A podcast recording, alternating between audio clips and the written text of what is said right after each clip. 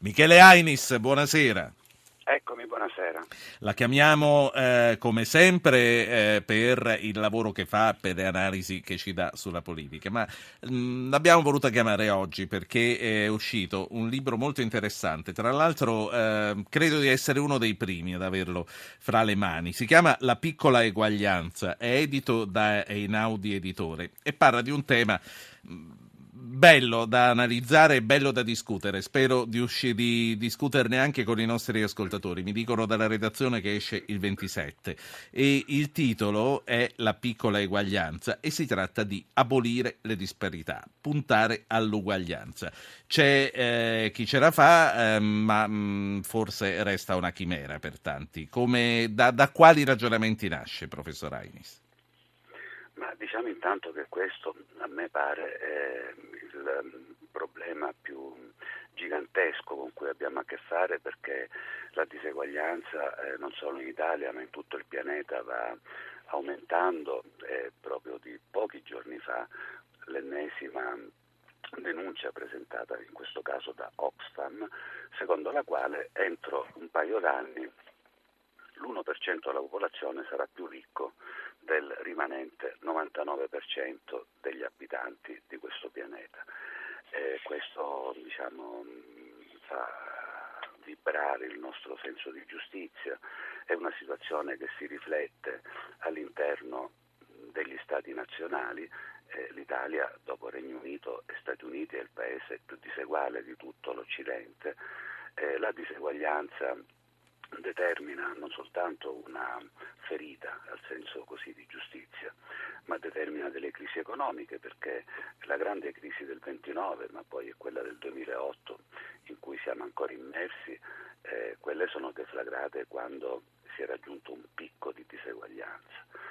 Allora io credo eh, che poi noi non possiamo rovesciare il mondo da soli, eh, sulle grandi diseguaglianze possiamo fare poco però possiamo fare i compiti a casa per citare la Merkel che oggi ci ha fatto visita. Oggi, oggi però ci ha promossi, eh? ha detto che siamo bravi, ha detto che con queste riforme eh, gli imprenditori tedeschi verranno, verranno, a investire in Italia. Sentiamo i titoli nel TG1, magari lo ripetono anche loro che arriveranno i tedeschi ad assumerci. Sentiamo. Vertice a Firenze, Renzi, bene BCE, ora turbo alle riforme, Merkel, nostre imprese pronte ad assumere in Italia. Eccola. Il tedesco Weidmann attacca Draghi, riduce pressione su Italia e Francia. Il governatore Visco non è così. Domenica Grecia al voto, favorita la sinistra di Tsipras che sfida l'Europa, non rispetteremo accordi su austerità. Quirinale, il PD non ci divideremo, Vendola Civati, asse contro il patto del Nazareno, gelo 5 Stelle. Inchiesta sulla jihad italiana, storia di Anas, partito da Brescia per combattere in Siria con i fondamentalisti. Riforma della giustizia ineludibile, così all'apertura dell'anno giudiziario. Basta scontri tra PM. Prima, prima di tornare al professor Ainis, sentiamo i titoli del network televisivo francese internazionale France 24. A Davos, il presidente francese Hollande sollecita una risposta internazionale contro il terrorismo e i cambiamenti climatici e chiede pertanto maggiori responsabilità agli Stati e alle imprese multinazionali. Lo Yemen è piombato nel caos. Dopo il governo è il presidente a presentare le dimissioni, subito respinte dal Parlamento, che si riunirà d'urgenza domenica per riprendere il controllo della capitale Sana'a. Il re dell'Arabia Saudita è morto nella notte, i suoi funerali nel pomeriggio. Gli succede il fratellastro Salman che promette di seguire la stessa politica. Ritorniamo a noi, ritorniamo al professor Ainis. Professore, eravamo rimasti ai compiti da fare a casa, poi abbiamo divagato sulla Merkel. Ma eh, sì, mm, questo mm, piccolo saggio si chiama La piccola eguaglianza perché se cominciassimo a toglierci di mezzo le piccole ingiustizie, che però sono a volte molto forti nella vita di ciascuno, eh, sarebbe già un passo avanti. Ne possiamo citare così a caso la multa, la multa che, per, che, che ti becchi per strada ha lo stesso eh, importo sia che tu sia il presidente della Fiat, sia che sia un cassi integrato, evidentemente. Ma il reato è sempre quello. Eh, carattere afflittivo, se eh, la sanzione serve per eh, scoraggiare no, la ripetizione del, del, mm, della contravvenzione, io sono poco scoraggiato se mi costa un quarto della cena la multa, se mi costa eh, invece un terzo dello stipendio ci penserò due volte. Certo. Prima, prima, che faccia un altro esempio e poi uno glielo voglio chiedere anche io. Sentiamo un ascoltatore che ama da Palermo, è Paolo, e eh, ricordiamo a tutti gli ascoltatori che per parlare con noi dei vari temi che affronteremo questa sera basta mandare un sms o un whatsapp al 335 699 2949. Paolo, siamo qui. Eh, buonasera, buonasera a tutti. Volevo fare soltanto questa domanda. Io sono un ultimo.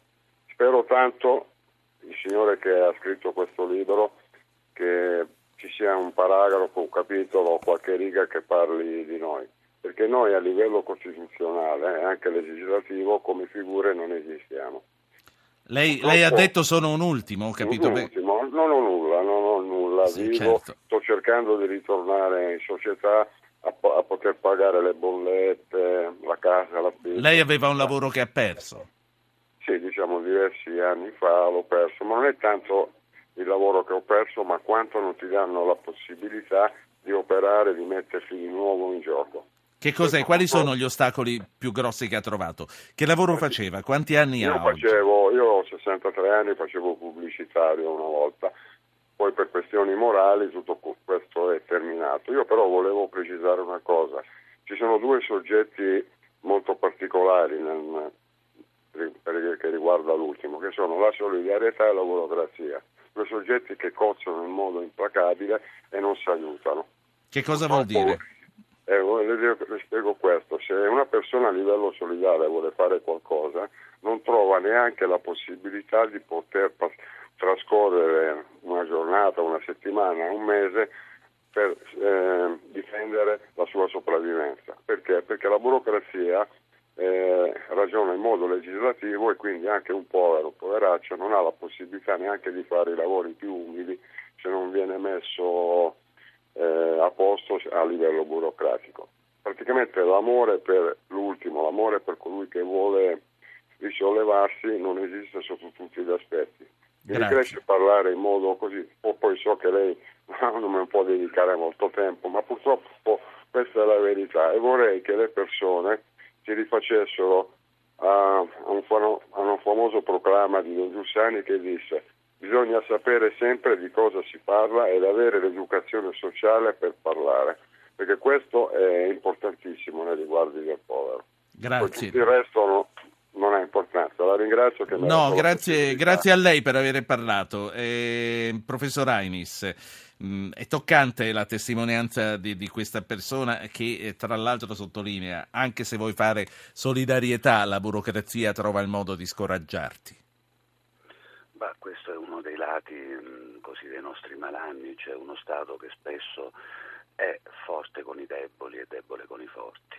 Eh, dopodiché in questa testimonianza, certo tu la solidarietà come l'amore non lo puoi prescrivere per legge, eh, però alcune misure, eh, io per esempio mi occupo anche della discriminazione anagrafica, eh, perché ormai diciamo, c'è, eh, c'è, e pesa anche più di quella sessuale, ci sono una serie di dati che lo dimostrano eh, a danno dei più anziani, talvolta nostro capriccioso ordinamento invece gira a danno dei più giovani, come per il Jobs Act eh, che eh, nega ai, ai nuovi assunti le tutele che hanno i vecchi.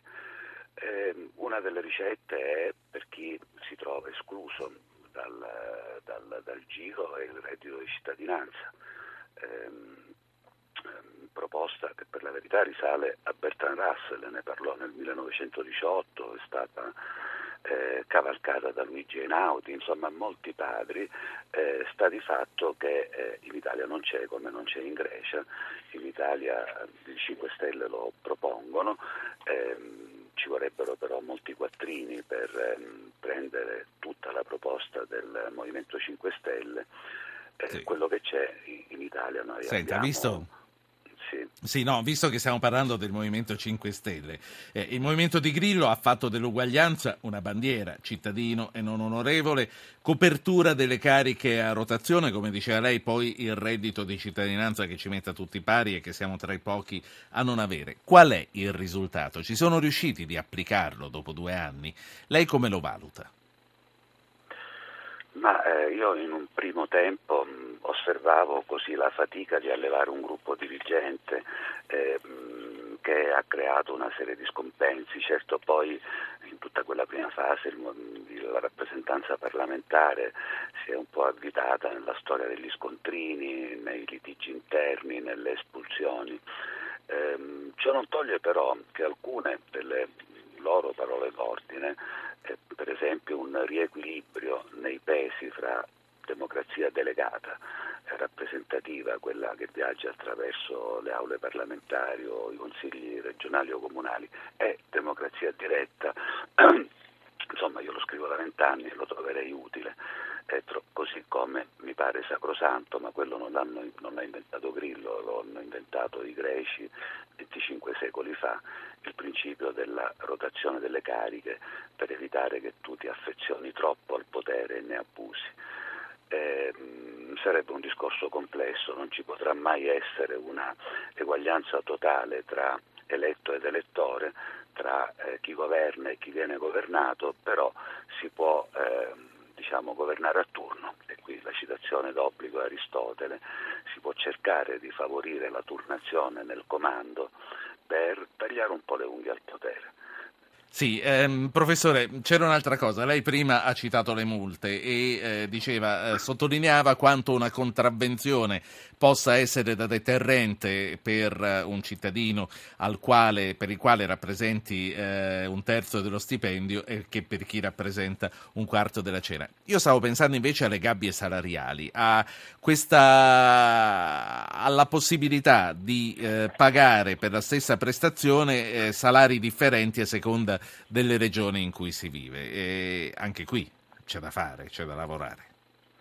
Ma il sentimento dell'eguaglianza lo imporrebbe perché se il mio stipendio eh, in una cittadina meridionale vale eh, due volte che eh, al nord, mh, questo crea una discriminazione.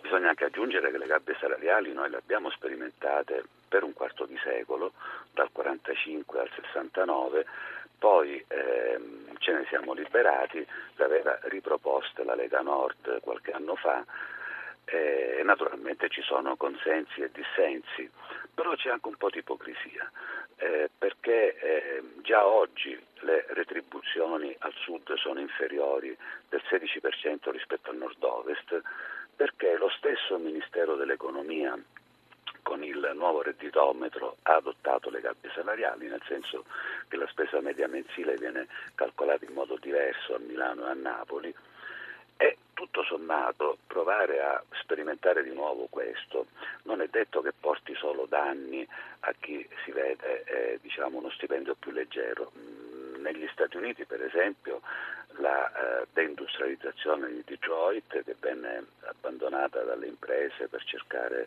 manodopera più a buon mercato eh, e che, che ha, c'è stata una politica poi lì dei salari eh, ha recato poi benessere, ha recato posti di lavoro in Alabama, in Mississippi, che erano delle regioni un tempo poverissime, cioè si, nuovi, si possono attrarre nuovi investimenti anche con, eh, anche con eh, questi strumenti.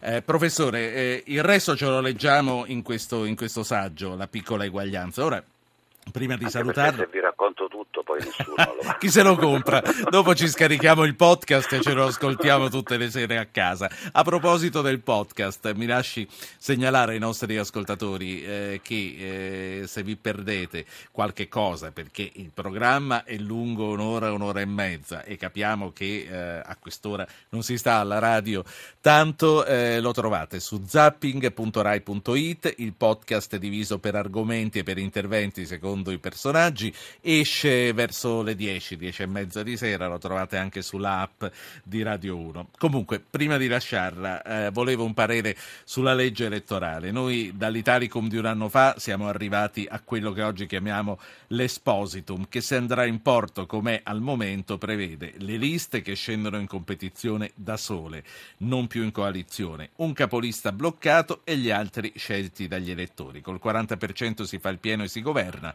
sotto al 40% si va al ballottaggio. A lei piace tutto questo? Eh, diciamo che mi dispiaceva maggiormente il punto da cui siamo partiti. Eh, Quindi questo è meglio del punto di partenza? Questo direi di sì, dopodiché è un po', può dire di sì perché per esempio il premio lo prendevi al 35% e non al 40% perché non c'erano le quote di genere, eh, le, le, le, quote rosa, mentre adesso le hanno previste perché le liste erano interamente bloccate, mentre ora c'è una metà di voti di preferenza.